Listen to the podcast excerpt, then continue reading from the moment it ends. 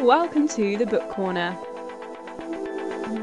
In this podcast, we'll be looking at everything about reading and literature, exploring loads of different authors, genres, cultures, and possibly even languages.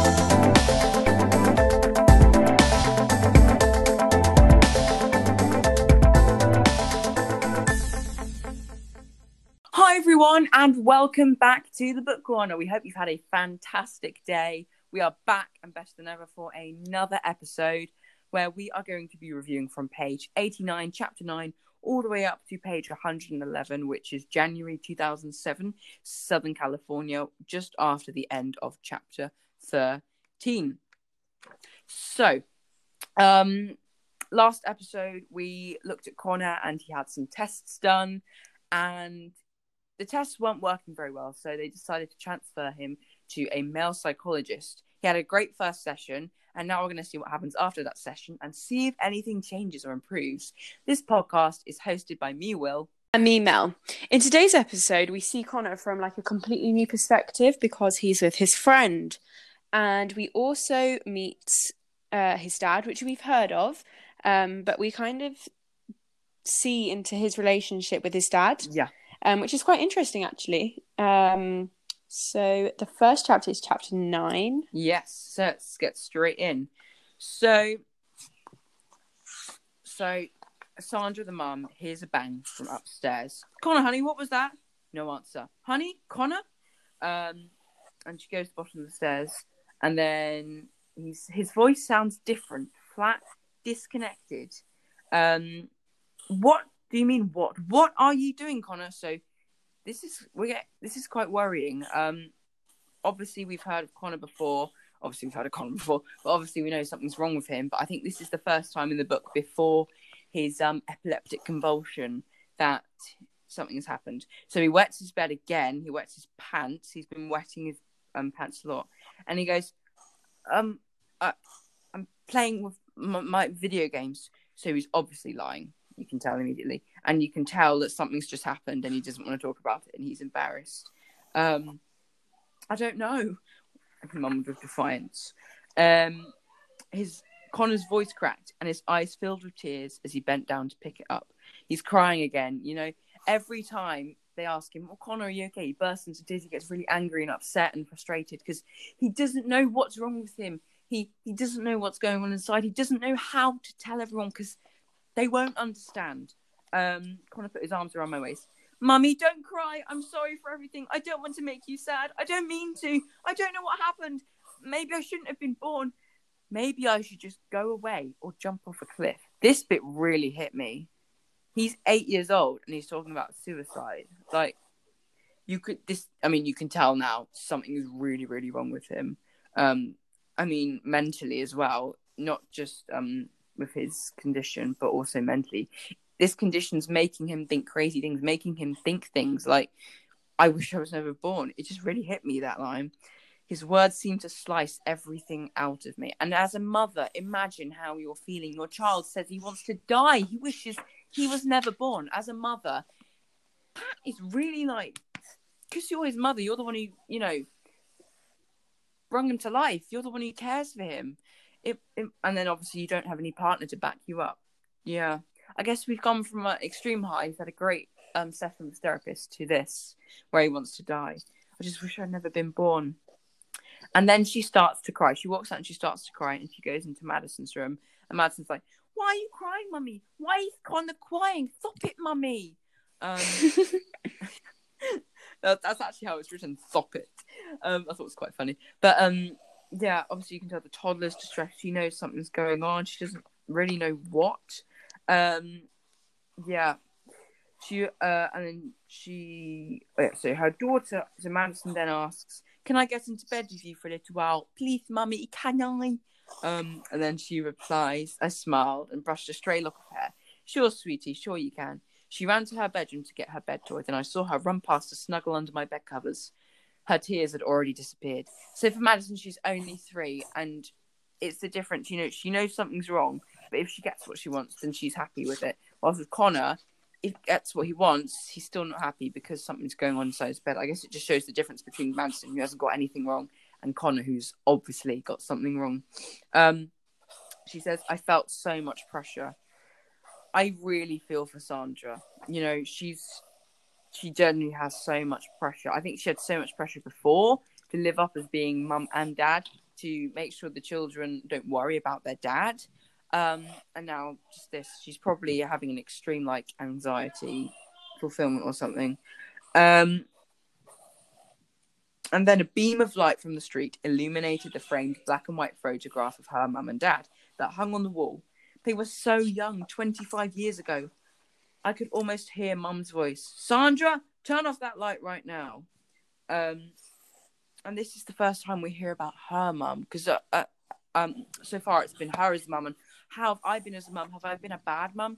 And I think this is the first time we hear about her mum, and I guess it's quite interesting her upbringing, you know, and what she was like.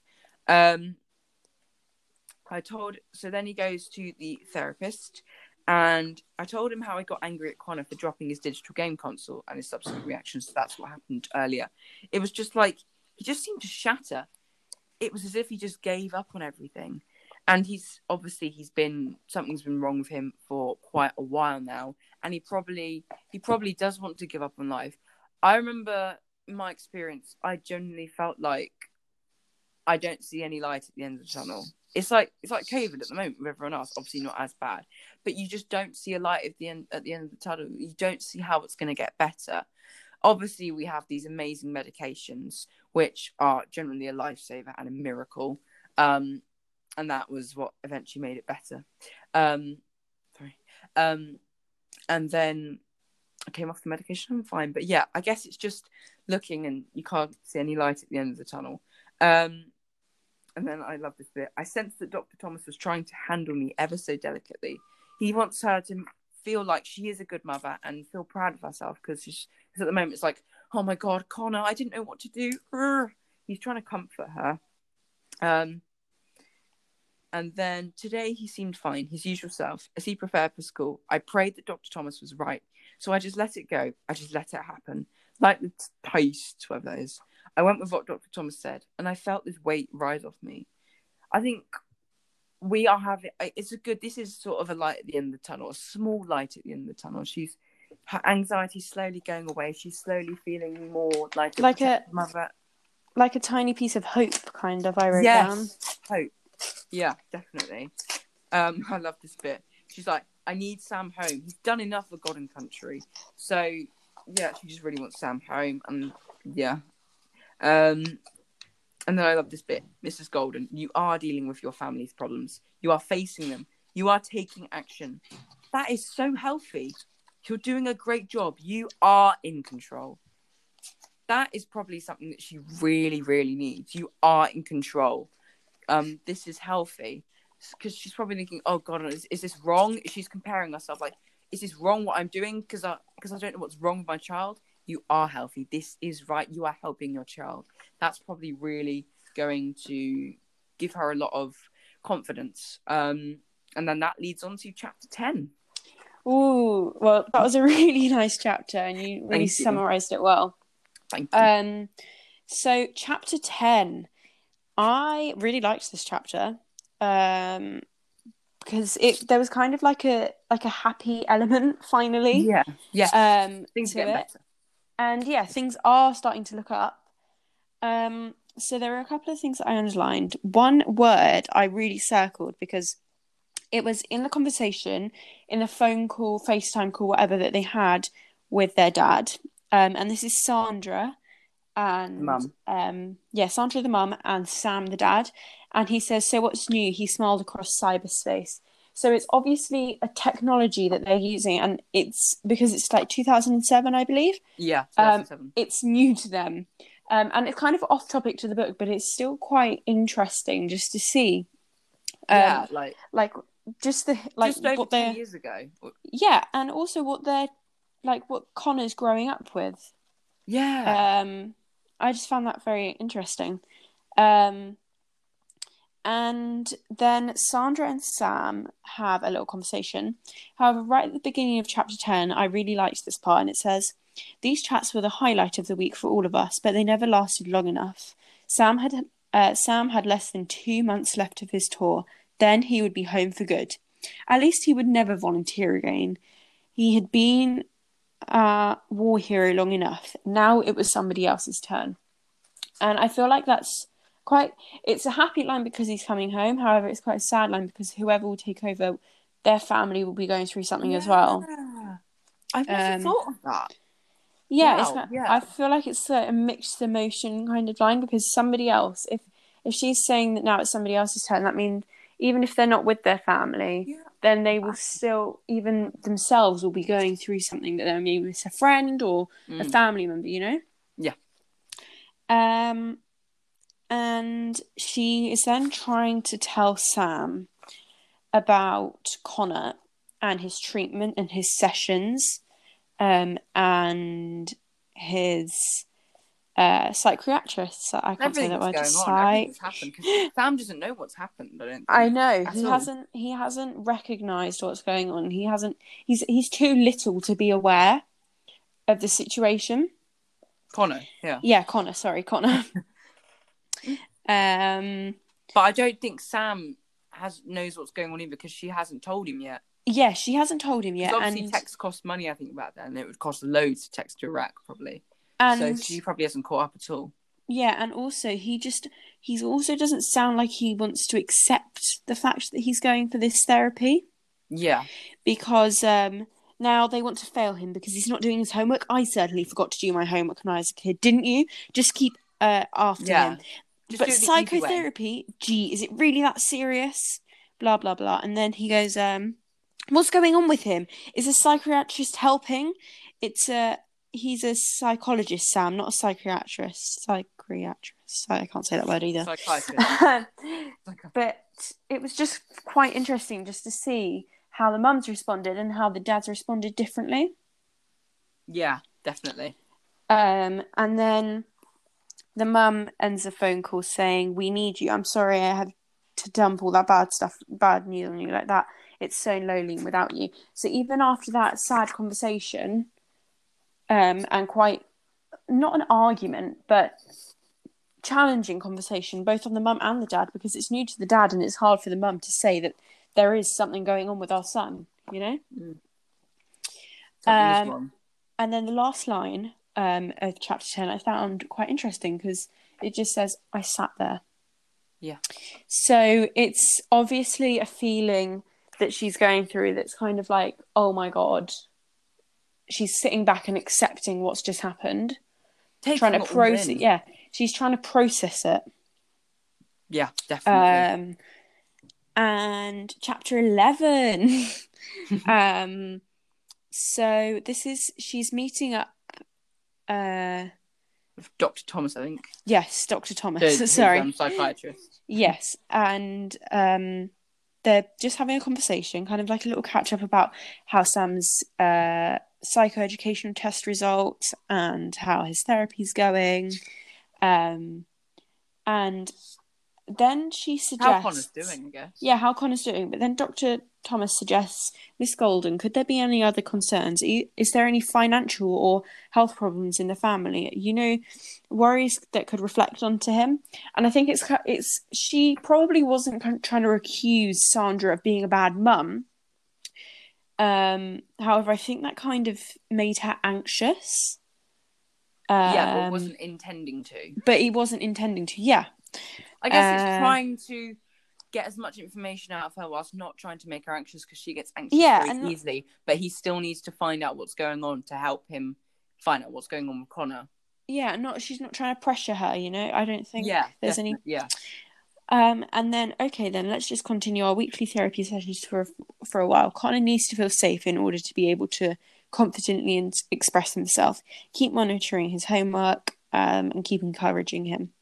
And then she says Connor really likes his appointments. However, um, I think I missed this bit, but um, uh, I think on the previous page, the uh, the doctor says that he has a lot of anxiety, more than the typical child his age. yeah, I picked up on that. So I just found that quite interesting because it could also be something that's if he sees that his mum's anxious, that he may Yeah. be picking up from that too. I thought. Yeah, through genetically, but also through what he sees as well. Yeah. Yeah. Yeah. That's it. So, very well said. Wow. Um, chapter twelve. So she's taking her children for their flu shots. Um, we're getting our jabs tomorrow, aren't we? Oh yeah. gonna be fun. um, and she hadn't bothered to call about to the pediatrician pediatrician about Connor's um problems. Um, so it was quite interesting. I guess you, I mean, I guess she's already got it all sorted, so why not? Um, and apparently it's quite a handsome-looking doctor. I love this bit. I caught every flirtatious glance that the young nursing assistant cast his way. So that was quite funny. She notices everything, judging, judging people again. Um, Dr. Jackson knocked, opened the door, and straight into the exam room. Um, and then he's he's just a nice guy. You know, he makes Madison feel okay. He even did a mini examination on Madison's toy giraffe. Um, so he's a very caring guy. Um, I guess he's not a main character, but we hear quite a lot about this Dr. Jackson. Um, and then she starts talking about his schoolwork. So, well, his schoolwork hasn't been what his teacher thinks it should be. Apparently, the school had similar concerns about him last year too, but they never really told me about them. Connor took some psychological tests at school. It took two attempts. The first time he was too nervous. No, I wasn't, Mum. Connor gripped the edge of the exam table and leaned forward. Me. I was not. I. Don't interrupt me, Connor. I heard the bite in my voice. So, it's just another one of those snappy Connor thingies. Go. No, no, of course I didn't, Mum. I, I tried. It's, it's, I tried. I tried to do it, but it wouldn't let me. Um, and it's you don't understand what I'm going through. I think it's it's a cry for help every time. But I also think was it appropriate to talk about that in front of the children because she knows what happens if she talks about it in front of Connor. This happens. So yeah, I heard the bite in my voice. Um, so she's just like, "Hush, I'm trying to solve it." Oh, why did I do that? It's the bite, you know. Um, Dr. Jackson looked at the boy. Connor looked at the floor and his eyes welled up. So his eyes well up again every time. Um, they well up. Um, and then she talks about Dr. Thomas, obviously his psychologist that he's going to. I think it's helping. His teacher has noticed improvement with his homework. I make certain he has finished his assignments before he hands them in. She's actually checking his homework now. um, but she hasn't noticed that he's improved his classroom work that much. I have to, Mum. Connor, I'm still talking. So she's standing up instead of going, "Oh, Connor, sweetie, come for a hug." She's. I think it's good that she's saying, "Connor, I'm still talking," because it might help his anxiety. It might not. It might hinder him. I'm not sure, but I just think it's a good thing.